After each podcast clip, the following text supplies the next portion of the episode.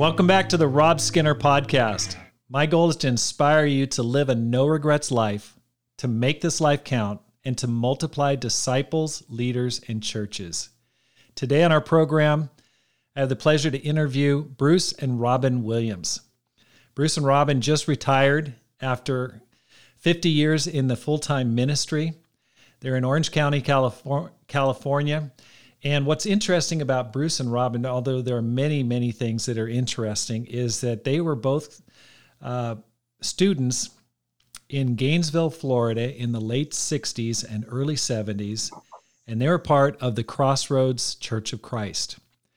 And the Crossroads Church of Christ is uh, very instrumental in the in our family of churches, the International Churches of Christ, and the Crossroads movement led to the campus ministry movement, and then that morphed into the Boston movement, and then here we are today in the International Churches of Christ. And so today we're going to be talking to Bruce and Robin about their experience in the ministry, what they saw back in the early days, and what they see as different between what happened there in the early days when literally hundreds of people were becoming Christians on a single campus in a year, in a school year, versus now, and their wisdom going forward into the future. So, Bruce and Robin, Robin, welcome to the Rob Skinner podcast.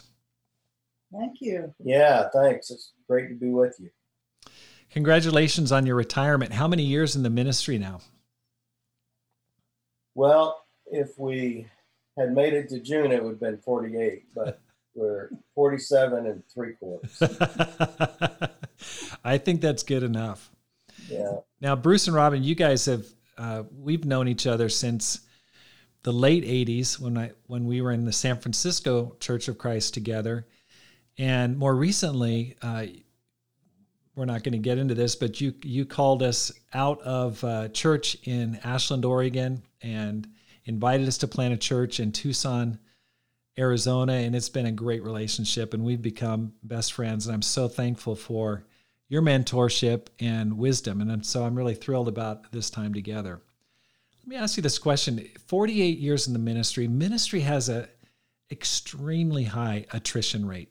In fact, uh, one writer, Peter Drucker, said that ministry is the toughest job in the world.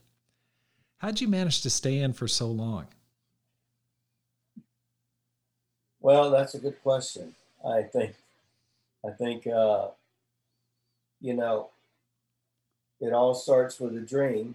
And uh, I think when we became Christians and we started seeing what God was able to do, it really inspired us to want to go and do that other places. And uh, I think that that dream has never died.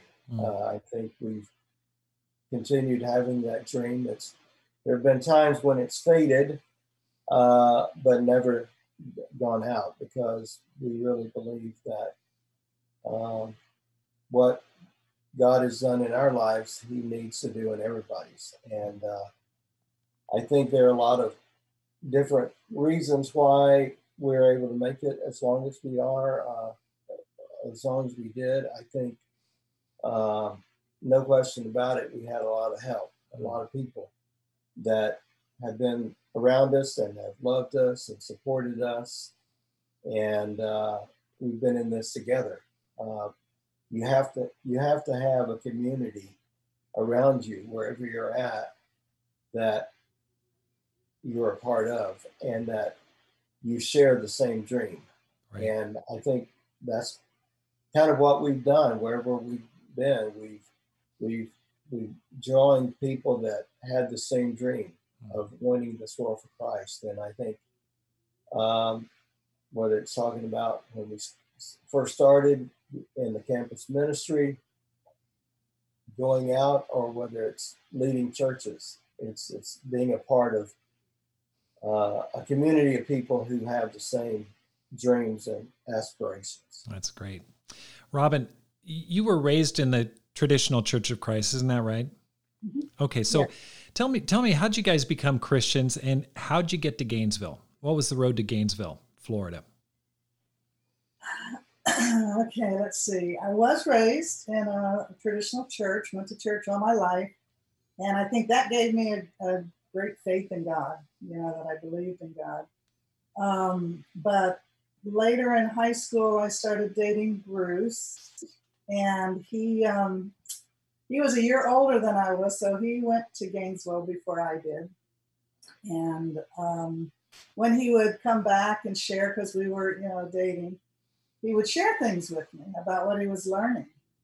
And it really made me have to look at my uh, decision that I made when I was 12 um, and how deep that went. And mm. so I learned a lot from him. He was the one who actually studied the Bible with me and helped me see that, you know, it wasn't just believing in Jesus, it was actually putting what he taught into practice. Wow. And there were so many things that I was not putting into practice that I had to really think through that and um, not just rely on what I'd always done, that I'd always gone to church, that I had, you know, not done this, that, or the other. But there were things that I didn't know mm. God wanted, expected from me. Mm-hmm. So um, he studied the Bible, and I was going to some of the retreats up there, and I was baptized when I was 18 at a retreat in um, high school, I think. uh, but I already graduated, so uh, it was I graduated, and then I moved. Actually, I didn't move. I was going to a retreat, and was baptized up there. That's great. And finished one year of junior college in uh, South Florida, and then decided to go after I was baptized to Gainesville. Okay. My education and also grow spiritually. Okay. Now, Bruce, you went to a Church of Christ college initially. You, Gainesville wasn't your first choice. What what happened there? How'd you how'd you get there? Well, I probably need to back up. Okay, go uh, ahead. To uh, I my initial exposure to uh, campus ministry movement, what became the campus ministry movement, uh, began when I was in high school. Uh, I was about to start my senior year in high school in uh, Miami, and uh, uh, two ministers were going up to a seminar in Gainesville, Florida. And I was good friends with them, uh, Nat Cooper and uh, Chuck Lucas. And I know knew both of them, and they had heard about this seminar that was starting in Gainesville. And so they asked me if I wanted to go with them, and I said, "Okay, sure, why not?" And so that was in August of 1967. And when we got there, uh, it was like nothing I'd ever been a part of. There were probably about 75 people in attendance. And uh, there were these two men that had come there uh, from the traditional Church of Christ that uh, had uh, started, they had contacted Campus Crusade for Christ, and they had uh, flown out to California and to learn what the Campus Crusade for Christ uh, movement was doing on the college campuses because up until that time, the uh, churches of Christ, uh, the only kind of ministry that they had on state college campuses was what they call Bible chairs, which uh, basically was uh, uh, connected with Church of Christ colleges and universities. And basically, what they would do is offer Bible courses uh, on the state uh, in the in the uh, Bible chairs at the state university level, and so they would uh, offer credit that could get transferred to the state universities, and so there was really no evangelism movement at all in the Church of Christ for the state college campuses.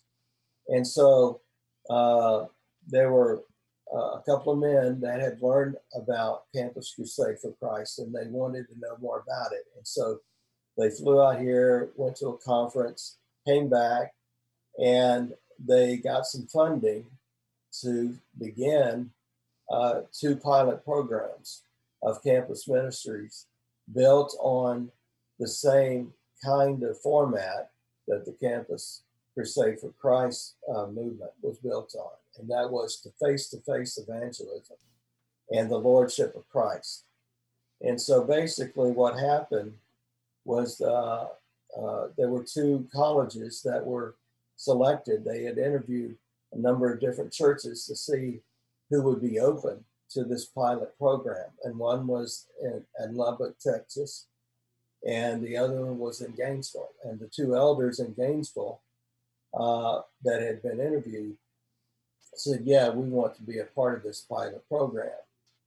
And so the 1967 seminar was kind of the uh, the the beginning of that, and so they had uh, interviewed uh, Chuck Lucas to come up. He was uh, probably about at that time 28 years old, something like that, and had been serving as a youth minister in, in Miami. And uh, so they interviewed him, and and the elders hired him to be the campus ministry for this pilot program in Gainesville. And so this seminar in 1967 was kind of the beginning of that. I see. And so we went to the seminar, then came back, and uh, it was all about go and tell the great things that God has done for you, kind of like the demoniac. That was a, hmm. a key part of it. And so I came back, had my senior year of high school, and uh, and Chuck had moved to Gainesville during that time and started that movement.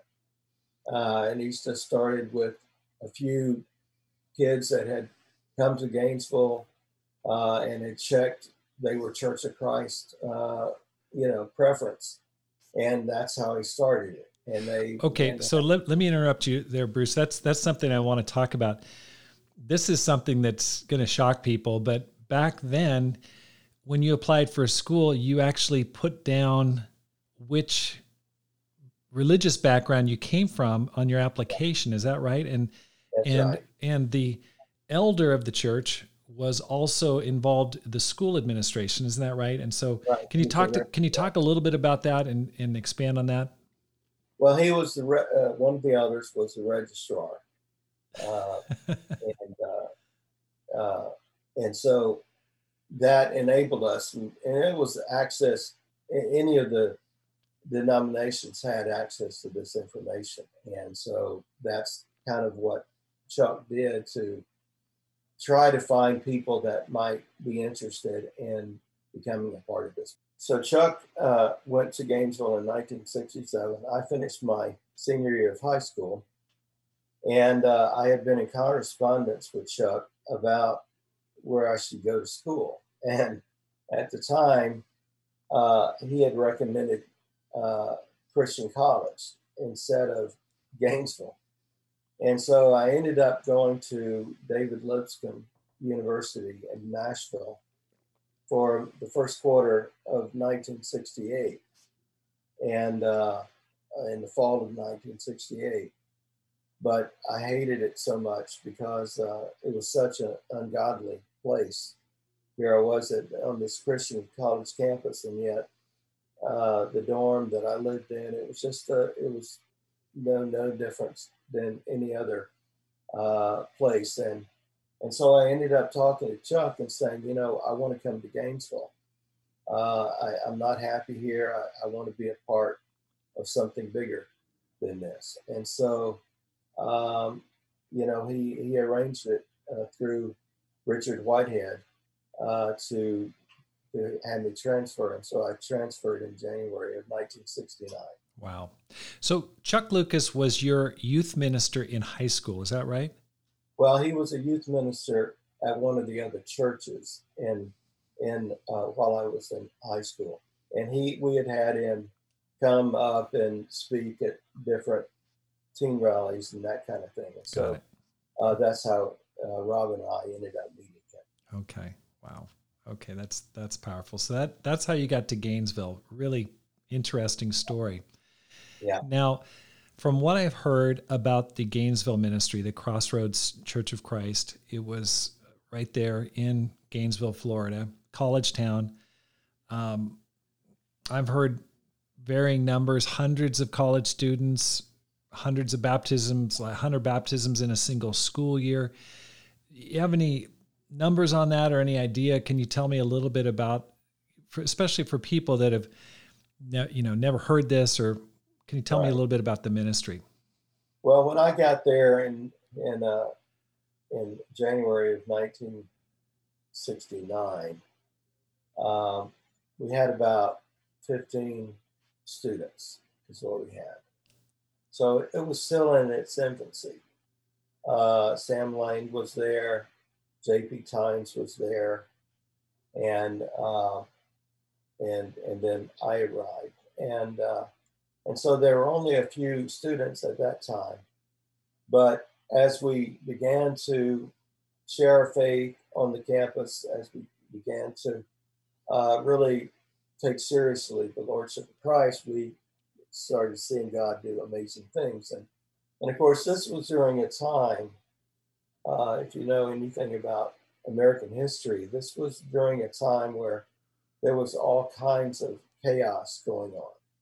Uh, the 1960s was, of course, the uh, racial uh, unrest and uh, the the all the problems with racism that went on in the middle 60s, uh, and of course uh, the so we were going through that, and on top of that, we were going through the Vietnam War was at its height during that time, and so uh, and there was also what what the the quote unquote hippie movement was also a part of this history, where there was a rejection of traditional Christianity and a rejection of of of, of, of belief.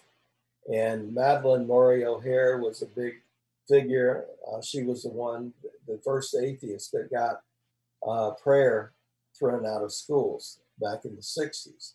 And so there was a lot of questioning that was going on constantly about everything. And so when when we began to share our faith, we could not assume that anybody necessarily believed in God, Jesus, the Bible, anything.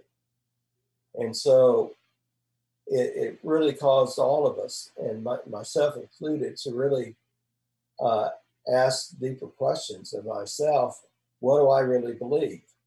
Why do I believe that the Bible is the Word of God? Why do I believe that God exists? Why do I believe that Jesus is the Son of God? And so there were different materials that we had to really study and read because people were, were asking us questions that we needed to have the answers to. Mm. And so as we began to reach out, we, we saw, you know, God do some amazing things. And yes, they were, it was, it was exciting. And every year there would be more and more people get baptized into Mm. Christ. And uh, it was a, a very exciting time. I mean, uh, but it, this was kind of a unique thing. There was, this was not happening anywhere else in the entire Right. It was so singular, just so, so out of the ordinary. I know that there have been many, many, many leaders that came from Crossroads. I've met them over over the years, and many campus ministries were led there, uh, led by people that were trained at Crossroads. Um, can you share some of those names that have been sent out from Crossroads over the years? Well, I can try. Just give it a shot, Robin. Any names come to your mind? Well, yeah, yeah. I, I mentioned J.P. Tynes. He and I were the first ones to go out in 1972. He went to Maryland, and I went down to Miami. Um, I'd take Right. Miami over Maryland any day. uh, but He uh, interviewed Maryland, but chose Miami. yeah, you were But, very uh, very smart there, Bruce. but JP had a great campus ministry there in Maryland, and and there were some great brothers that and sisters that were converted there. Um, but uh, Martin Bentley was certainly one. Tom Brown was someone. Kit McKean, Randy McKean, Wyndham Shaw, Wyndham Shaw, Jeanie Shaw. She was the daughter of the registrar. Yeah. Wow. Um, and uh, I think Cindy, Cynthia Powell was converted in Gainesville, I believe. Um, but you know, I know it's, Probably- it's it's hard to listen. There's many many people, but Yeah. certainly extremely influential people over the past 50 years came out of Crossroads. Very very influential, and um, they went they went into a lot. So many people went into the ministry. Certainly there's a trend. I mean, there's a culture there. What was unique about the Crossroads culture or the atmosphere? What what was being emphasized? What was going on there that made it so different and had made it stand out? Robin, you want to comment on that? Sure. Um, I think, as Bruce was mentioning earlier, that um, there were three basic, very basic convictions that we all have. First of all, that God is real. Uh, number two, Jesus is the Son of God and was the answer, was the gift, was um, for our, for our sin that we needed to confront and face. And I think, thirdly, that um, you know God's church was a part of God's plan, Mhm. and that we, we believed in God, and Jesus, the Bible, and His church, and those four things kind of outlined everything that we did. And the culture was, for me, like family.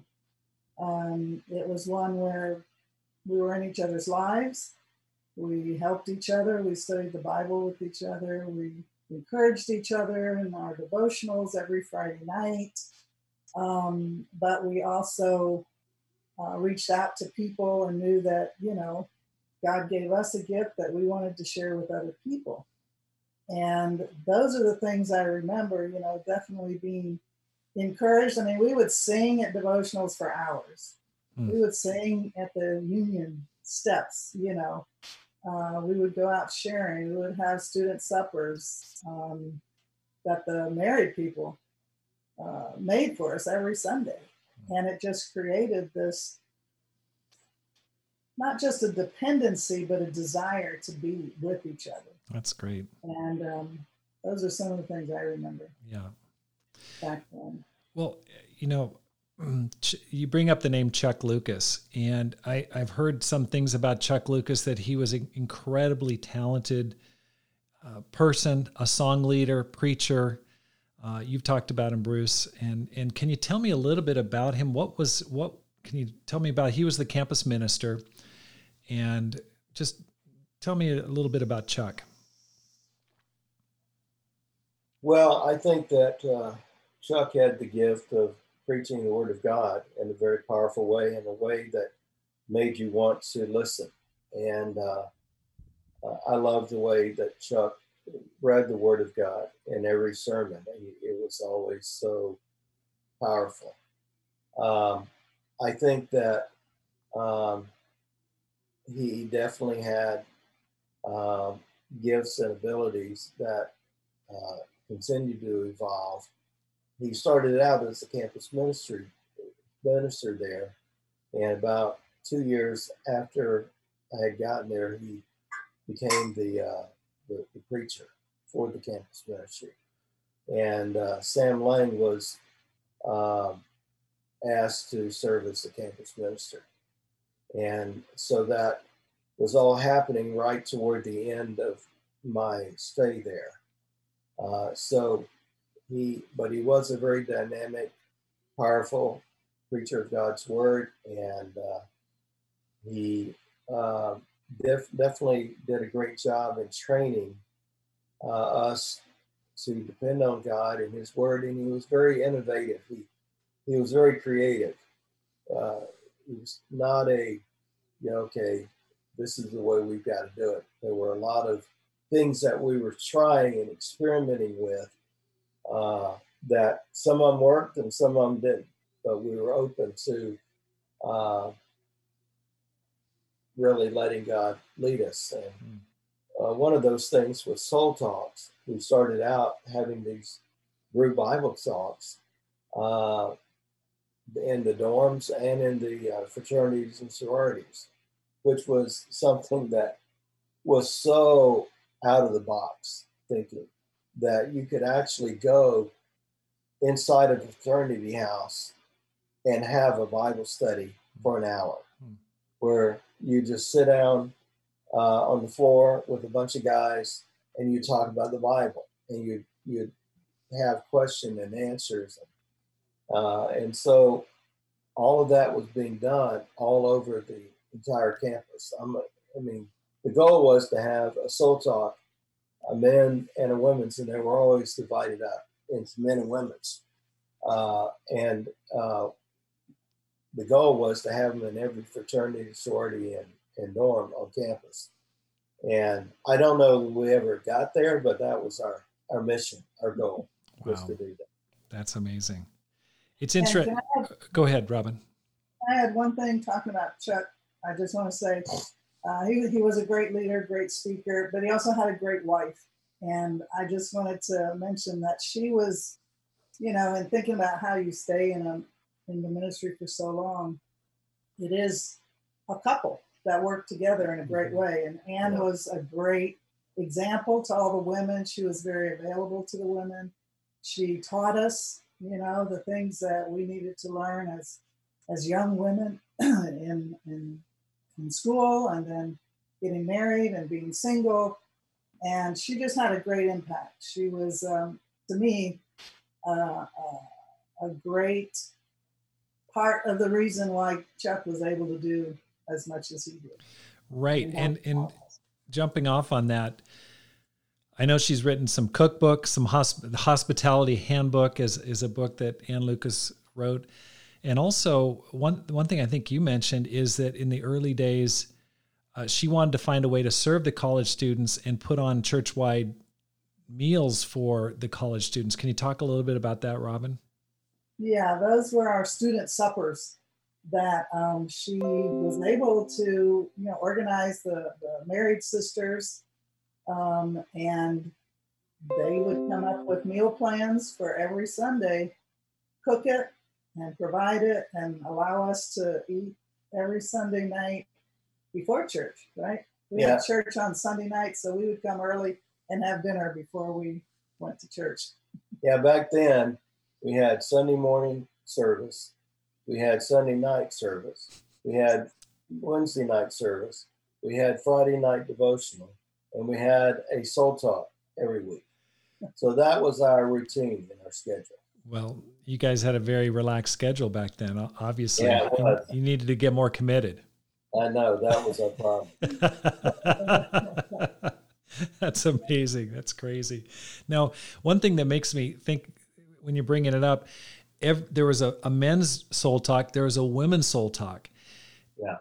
Clearly, I mean, that must have been revolutionary right there. You've got women leading small groups, women are spearheading the evangelistic thrust. Can you talk a little bit about that, Robin? Um, yes, that was quite the experience for me. I think after I was, uh, I've been baptized, been a Christian for about six months.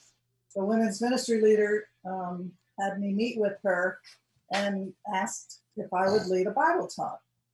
And, you know, I told her, of course, but I do not know how to do that. And um, so she was just looking for people who were willing, and I was willing to learn how. And we would have, I think, if I recall correctly, um, meetings with all of the Bible talk leaders and have what we called mock soul talks where each person would come in with a short Bible talk charge and uh, present it, and then get input and feedback from the people that were in that meeting who were the quote non Christians or Christians in the Bible talk. And so it was a very hands on learning how to do it. And, you know, that gave me confidence to believe that I could. And so uh, Geri Laing was my roommate in um, in one of the dorms, and we had a Bible talk. I think it was at nine or ten o'clock at night every week, and um, we were able to see, I think, two people converted Wow. uh, off off in that dorm. So when we were there, That's I was only there about two years. So uh, in in Gainesville. Only two years. Yeah. Oh, okay. So you sped it up because you wanted to get married. Is that right? Can, that's you, right. That's can you right. tell a little about your courtship and how you guys got married?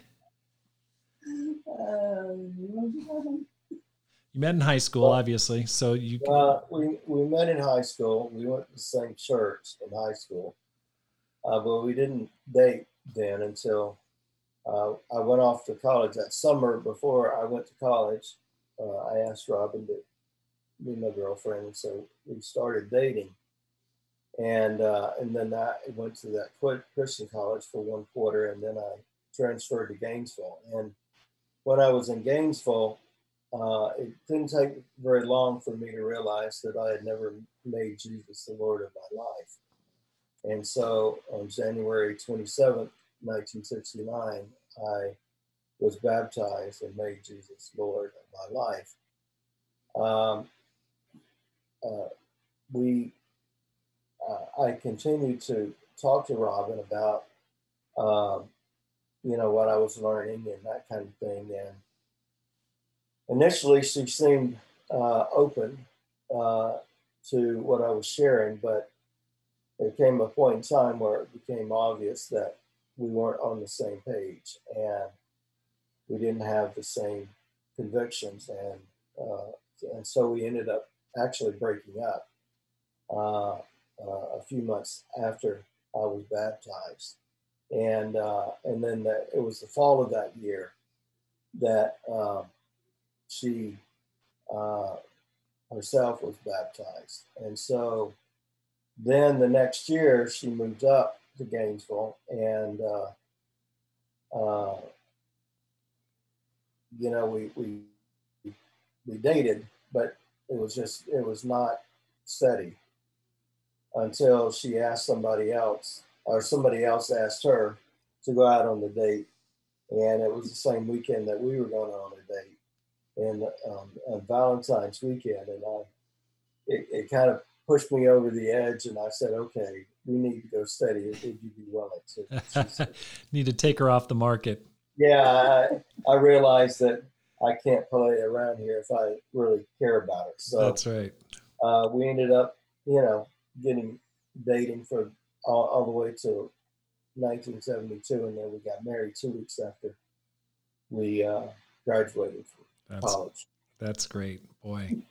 That's I could talk a lot more about that, but that's exciting, especially getting married that early and uh, things like that. You know, Bruce, when hearing you talk, I go, okay, soul talks, Bible talks. That's it's kind of a staple. That's an assumption that that, especially if you were converted in the Church of Christ or the the uh, any of the international churches of Christ, Bible talks have been a big part over the past fifty years, and yet hearing you talk, that was just uh, something that you came up with to try to solve a problem to reach people where they're at. Yeah. And it's just powerful to me to see the kind of creativity that you were using. Now it's become an assumption or something we don't even think about, but it was just one one tool that you were using to try to reach people. Really very very powerful.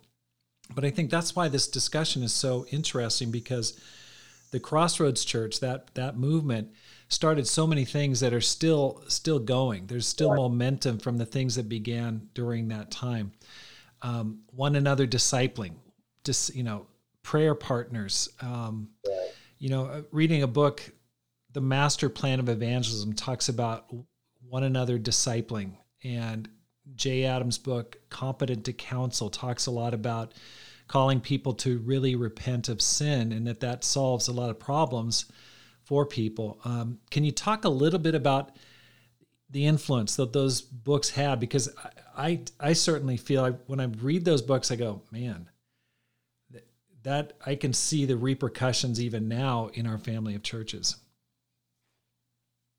Yeah, that, all of this was brand new.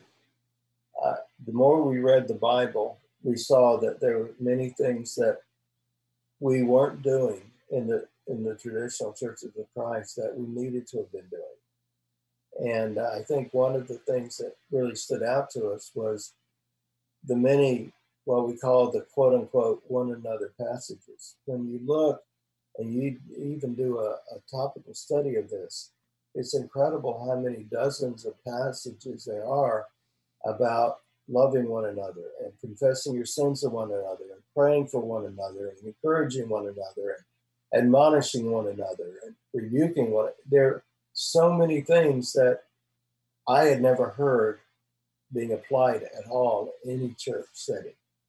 And so we started really trying to practice that. And the the the, the relationship that we had uh, at that time we called them prayer partners. And basically that was the time where we'd get together with one other person and we'd uh, share with each other how we're doing spiritually. We'd confess our sins to each other. We'd pray for each other. And uh, it would be a, a, regular weekly time that we would be together.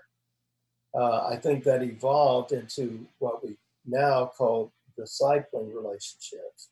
But it's but was basically the same thing where we were really trying to apply the practical verses in the Bible. We were trying to practically apply what we saw as commands in God's Word.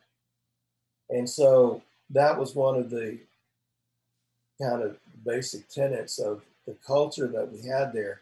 Yes, we were a community as a big church, but we also had the one another individual relationships that really, really not only called us higher, but really made all the difference, I think, in the spiritual growth of, of the church. Mm. And whereas I think before uh, that, that time, there wasn't that much emphasis on one another individual kind of relationship.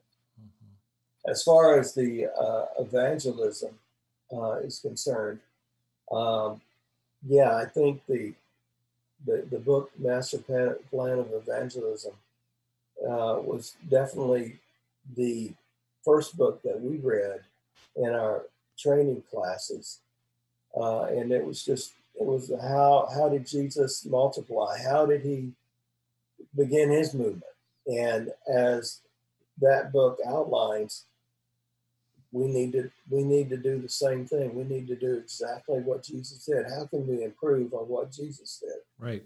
right. And so, uh, and and again, this was this was new. This wasn't something up until that time. Pretty much the evangelism that had been done in the churches of Christ were more through what they called gospel meetings or tent revivals and that kind of thing, where you would invite tons of people, almost like the Billy Graham crusade kind of kind of idea of that's when you would evangelize. And rather rather than rather than having one-on-one contact with people and doing it uh, like Jesus did. And so it was it was a radical change in the, in the way that we did things. Wow. That's just so fascinating during in one of our conversations previously, Bruce, you talked about going to a another campus crusade conference. Eh, can you tell me a little bit about that and the impact that had? Yeah. Now, I told you about the the, the seminar in 1967. Mm-hmm. Uh, well, we had another one in 1968 in Gainesville, and then in, at the end of 1968, in December, there was those two uh, individuals that started this whole thing. Uh, one of them was Jim Bevis, and I can't remember the, the other man's name, but uh, they uh, held a a uh, conference with the Churches of Christ in Dallas, Texas, uh, in the in December of 1968. And uh, Robin and I actually went to that conference um, in a yellow school bus along with a bunch of other uh, students from Gainesville.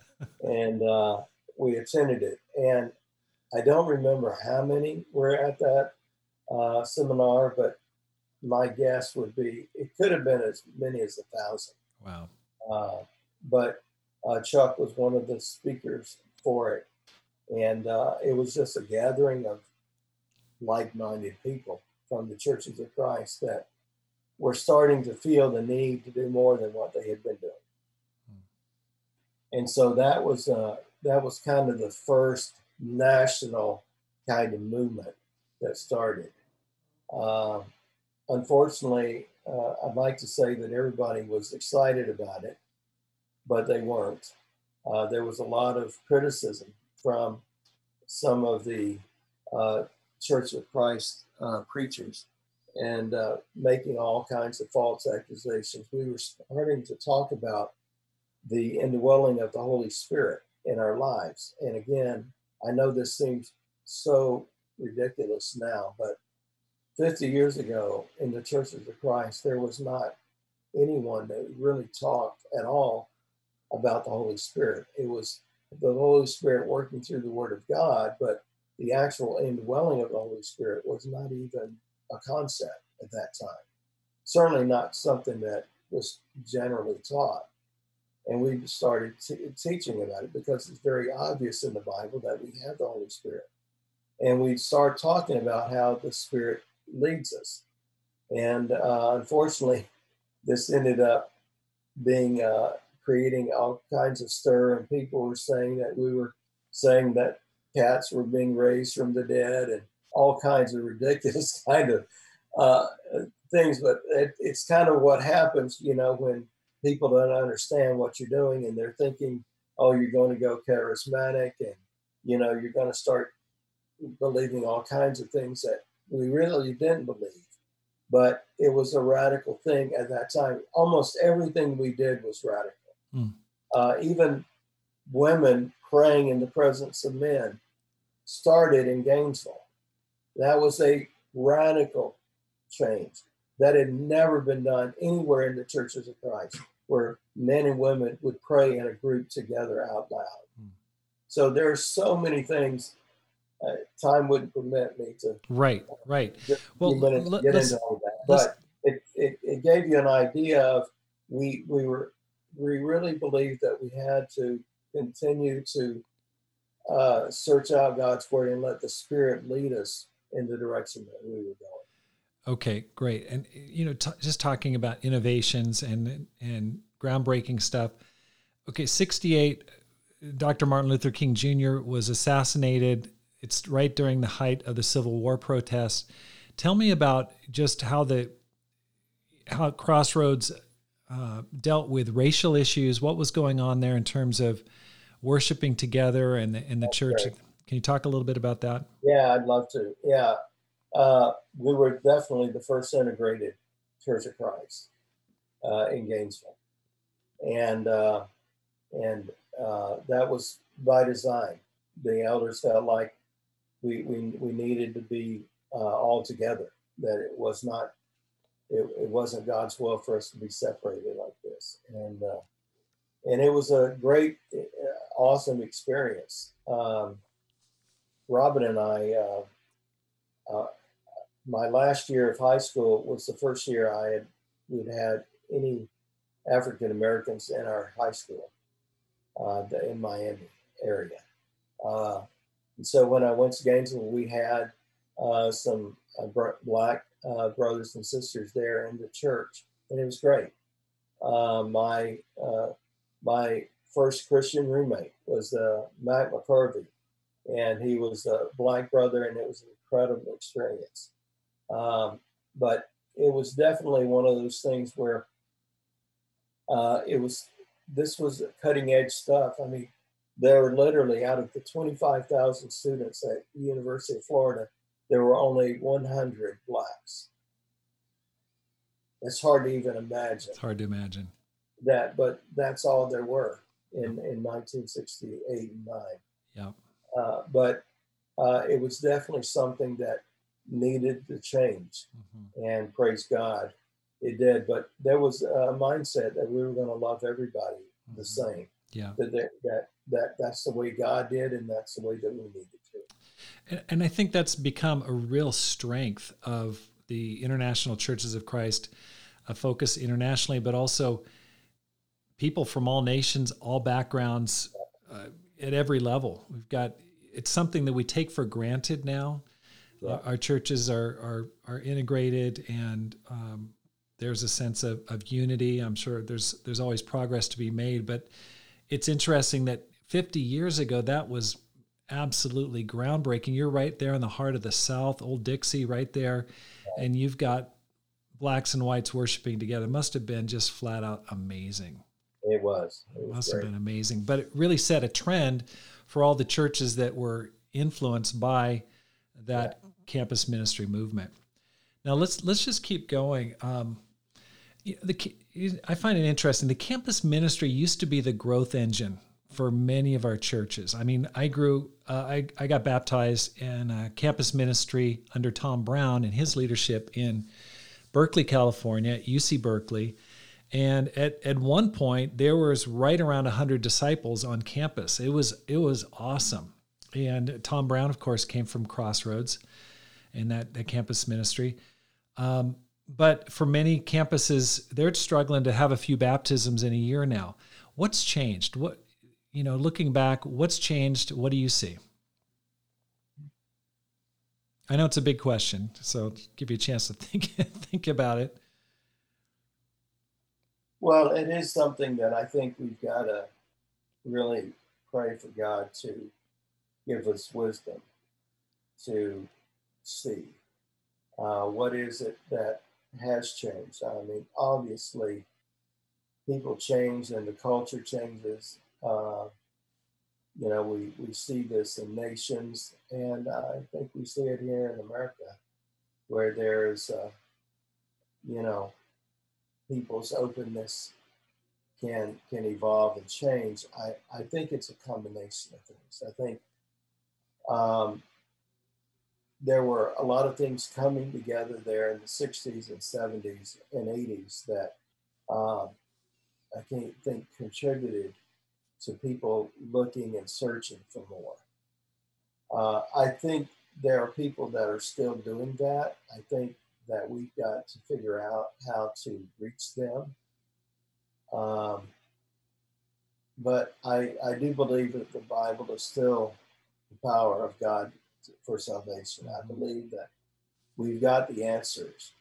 And, uh, but I, I do think that this is something that we've got to continually search for is what what is it going to take for us to reach the kind of people that we did back in those times and uh, i don't have all the answers i, I wish i did uh, but i don't uh, i i do know that that we've seen uh, rob and i have seen in every decade that we've been in ministry we've seen this kind of growth uh, we saw it in the in the 70s. We saw it in the 80s, and I think that was the time you were speaking about. And we saw it in the 90s here in in in uh, Los Angeles. Uh, at one time, we had over a thousand college students here in the LA Church. Uh, that was in the 90s. Um, I think uh, since that time, it's been more of a challenge. And uh, I, I do believe God can give us wisdom on how to do it. I think part of the ch- challenge is that we've not made the investment in the campus ministry. Uh, as the church has gotten older, I think there's been more of a tendency to spend money and resources uh, toward the people that are older than maybe those that uh, uh that are younger. And I think we've got to get back to it. There, I think there are some groups that are trying to do that more and, and put more resources. I still believe that the college campuses uh, have the most open people mm-hmm. of any of anybody in, in, the stage of life they're in because they're they're searching. They're they're trying to figure out, you know, where they're going and what they're going to do with their lives. And so I do believe it's still the most wide open uh, place to reach people, but we've got to be willing to devote the resources to it. And uh, and and and and so I think there's been kind of a, uh, a trend to get away from that, but I think we've got to go back to it mm. if we're gonna if we're gonna see the same uh, results. Right. But, um, so that's probably what I would say. Okay, terrific. Thank you. Now let let's we've got a lot of people listening that are they're either in in campus they're college students or they're leading a campus ministry or have led a ministry or they're leading a small church. Um, you guys have been fired up for a long time and what what advice would you give a person that really wants to make a difference with their lives that really wants to um, do something serious and you know really make this life count. What what advice would you give them going out and going okay i want to i want to do something significant with my life robin you want to answer that? I think i remember back when i became a christian you know it was being aware of all the world situations and all the the turmoil. You know there was communists you know coming at us in the late 60s and things like that. And when I studied the Bible and saw that God was the answer for any and every issue that we had in the world, that motivated me to have that dream Bruce was talking about earlier to say, okay, if we can help people find that, that can be one of the greatest contributions we can make, you know, to this world. I think today, you know, there are a lot of ways people can make contribution to the world. And I think what it takes to be in the ministry is realizing that um, all of those things are a part of it, but there still needs to be a focus of some people who are willing to dedicate their life to helping people know God. Mm-hmm. And, um, you know, I think when I got to that point, that's what motivated me to want to be in the ministry and continue to be in the ministry. Mm-hmm. And and I think there are a lot of things today pulling us in different directions. You know, I know um, some student, I mean, the good thing was Bruce's dad and other people encouraged us to go to college. You know, whether we go in the ministry or not, that was one of their things. At least go to college. So if you know something didn't work out, you could fall back on something else. And we we we feel grateful for that advice. Um, and that was important during that time. I think today it's almost like, okay, you go to college, but today you need a graduate degree, you need a higher level, you need more and more, which is a way the world, you know, can pull us away from these things. And I think we've got to um, motivate and help people see that, yeah, anything the world has to offer us can be helpful. Mm. But you know, God ultimately is going to be the thing that helps most people. And so right. to me, it's motivating people to see that if they have if they have the desire, if they have the talent, if they have the skills, if they have the, the zeal to help people do that, then that's what we need to, you know, kind of like Jesus, I believe, looked at certain people that he chose as his disciples because they had some of those things and right. developed that. Right. And, you know, really try to encourage those who have it to to want to maybe put off graduate school or maybe not make as much money or maybe, you know, delay some other things they'd like to do. Right. Because I think that's what Jesus did. He called people, come to me now, and I will make you what you need to be. Right. And you know, I don't think that like from the the campus ministry you came from, they sent out so many campus ministers. Back then, um, the it seems like the the strategy was, hey, let's go plant campus ministries all over in existing churches of Christ, and I, I know that that later led to a lot of um, drama and and some you know stuff that went on. But there was a culture at Crossroads where, hey, I want to be a leader. I want to I want to serve God and tons of people. I mean, I've known so many people that came out of Crossroads with that mindset. Um, and yet, you know, today, a lot of times people are uncertain about what, what they want to do and whether they want to give their, their life. What would you tell a person that's kind of debating, like, am, am I really cut out for ministry? I know it's a big question, but what advice would you give them, Bruce? Well, I think that, you know, I think everybody needs to be open to God putting a dream on their hearts. And uh, I do think that we, we've got to do a better job of, of inspiring our young people. Mm-hmm. Um, you know, when I when I I was debating on whether or not I wanted to go in psychology and and become a counselor, or or did I want to go into full time ministry? And the more I thought and prayed about it, the more I realized that the Bible really has the answers to where people are at. And if I really wanted to help people, this is the greatest way I can help people. Mm-hmm. Uh, in, in the quickest way. Yes, I could make a contribution being a counselor, but the numbers of people that I could impact would be much greater. Right. Uh, in the full time ministry. And so I do believe that we've got to continue to help people, call people in the same way that Jesus did. He said, Come and I will make you fishers of men. I mean, he immediately gave them a vision of what they could be. Hmm. And, and, the, and the really neat thing about you look at the 12 disciples, they're so totally different. Right. It wasn't like, okay, they were all one kind of personality mm-hmm. or they all had one gift set. Right. And sometimes we can get into that mindset where, okay, it's only the type A kind of personality person right. that's going to be effective. And I think that's a worldly way of looking at it. Right. When you look at Jesus, you, almost anybody can relate to somebody that's on in that 12. Uh, that there, there are differences, but God can use us regardless of what uh, differences we may have.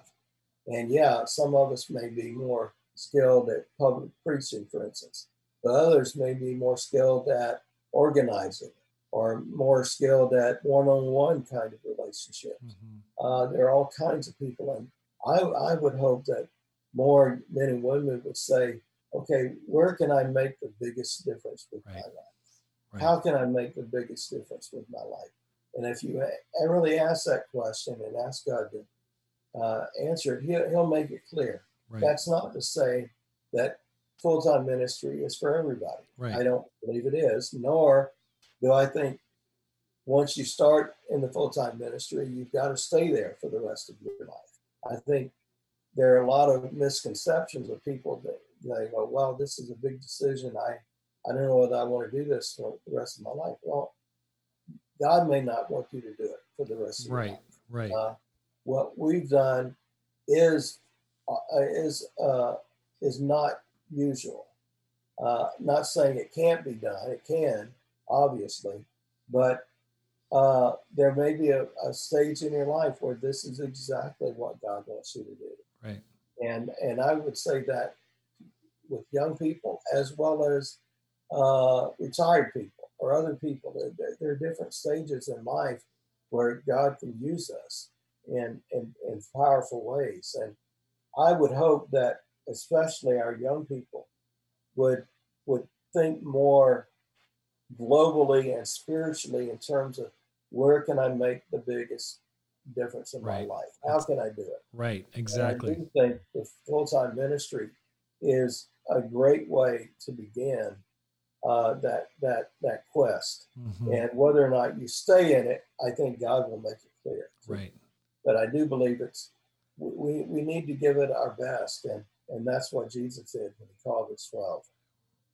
Now, when you guys were sent out, you you were sent out. You were the first campus ministers sent out from the Crossroads Church. Is that right?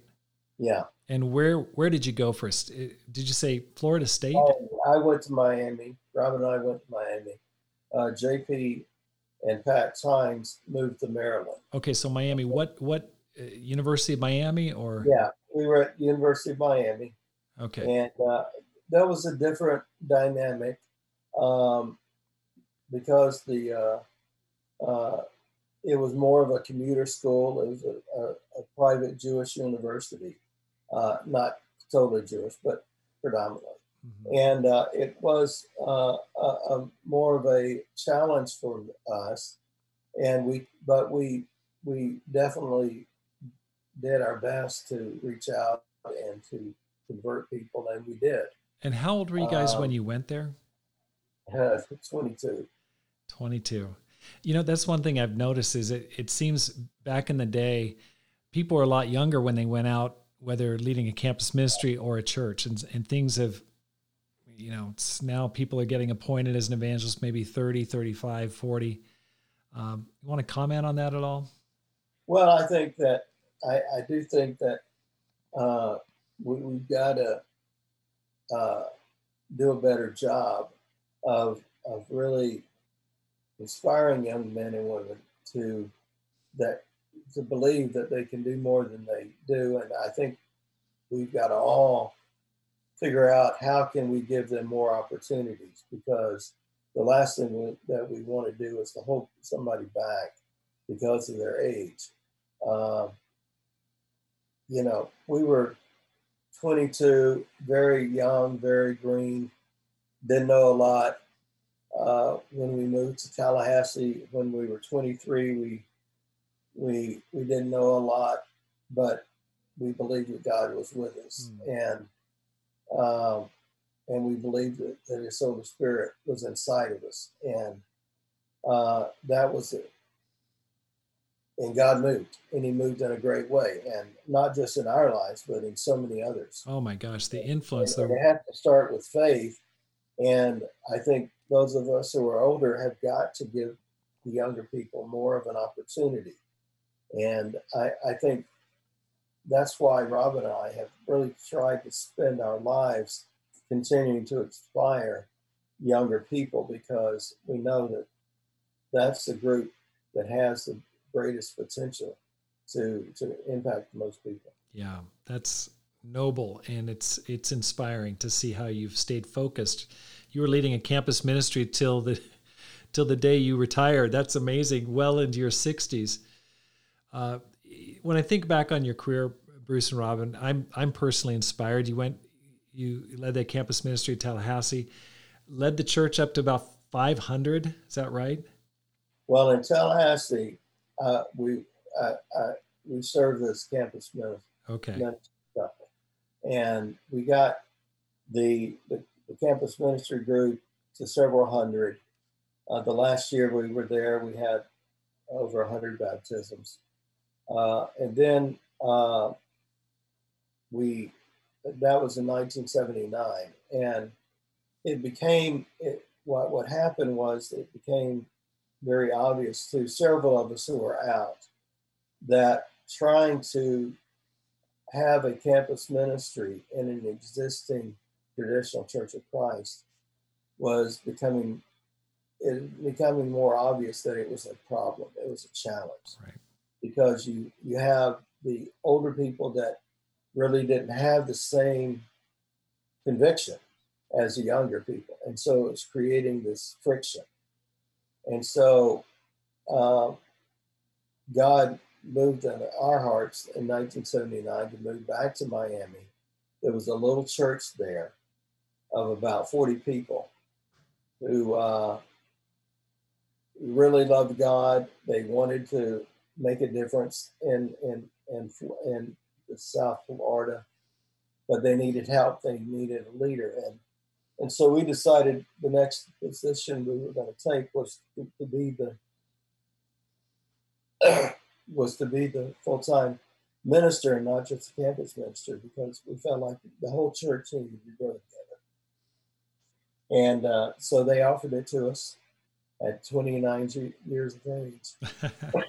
and we went down there, and um, that group of 40 became a group of 500 by uh, 1986 when we. That's amazing. That is just flat amazing. And you know, you you went on beyond that and have led large churches in San Diego and and Chicago, and then you led the the Los Angeles church, which was thousands and thousands of members. It's pre- it's really amazing, uh, but that's that's kind of a discussion for a, a later time. One thing that I, I love about you guys is you guys have a great marriage, and and Pam and I, my wife, really appreciate your example in your marriage, and you seem you know genuinely happy. And the ministry puts a lot of pressure on marriages and on parenting. And it, can you give me a just throw me a bone here? Give me a couple things that you do to keep your love for each other strong. Go well, it. You know, the, the ministry is, you know, people can say sometimes a blessing and a curse, you know, and when people, two people do the same thing working together, it puts a lot of stress on the marriage. But I think the ministry is probably one of the places you can do it uh, at least as well as any other place because of the focus that you have on serving God. And I think that's probably been the foundation of our relationship from the beginning. Mm.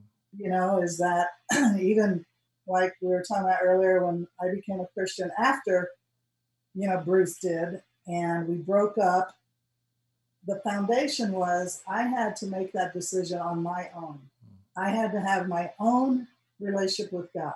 I couldn't do it for Bruce. I couldn't do it because I wanted to get married.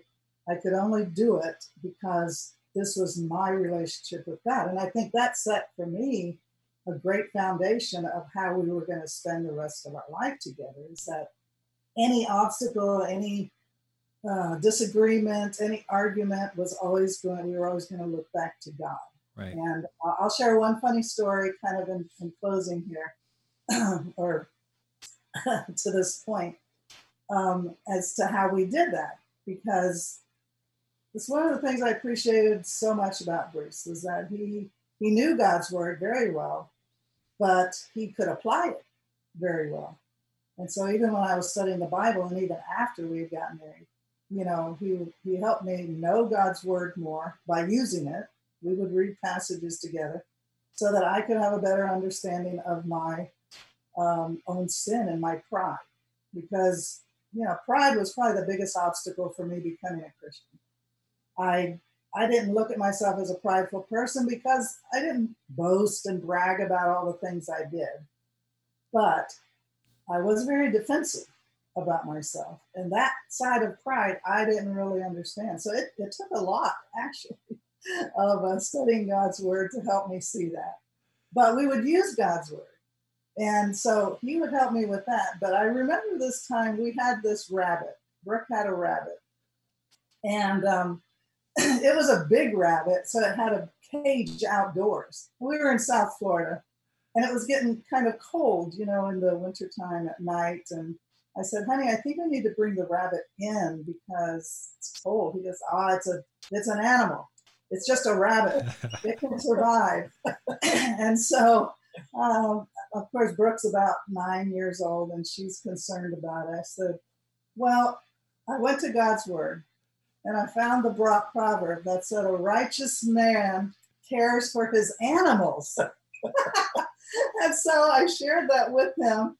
And guess what? He brought the rabbit into the garage and it was, it was safe and sound after that.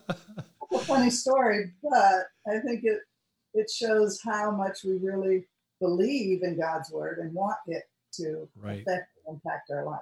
Right. So that's and, one thing. And, and I think I think Robin, what you're saying there is that you actually bring bring the Bible you know home with you from church and actually use it in the context of a domestic situation between you know your husband and wife and that and that's powerful where sometimes we compartmentalize and go okay bible that's for church or bible studies but at home it's it's not. And what I hear you saying is that Bruce really actually would listen to the Bible when confronted and would also, you know, use it in the home. And so that's that's great. Well, I want to I don't want to take up any more of your time, but let me just ask you one final question here, Bruce. What do you see as the church's greatest challenge in the coming decades? Like you're you're a senior uh, minister, you've been around for a long time from the very beginning of our, you know, campus roots. What do you see as the biggest challenge going forward over the next few decades? I think we got to every every full time minister needs to be totally committed to training and raising up other young men and women of doing exactly what Jesus did. And unfortunately, I think too many ministers are content with being a a minister of a local congregation and ministering to people in a in a in a congregational level, but not thinking, what can I do to multiply myself so that we can have more churches out there? Um, we're having more people retire than we are get going into the ministry. And I realize I'm one of the first ones to retire, but we've got a, a bunch of them coming up in the next decade, decade or two. And right now, I don't see the, the quantity of men and women being trained and raised up. Uh, I, I take very seriously, you know, Jesus' example. When we talked about the master plan of evangelism, I've tried to live out that every decade in my life mm. uh, as a Christian. And I don't see that same commitment mm-hmm. in most ministers today.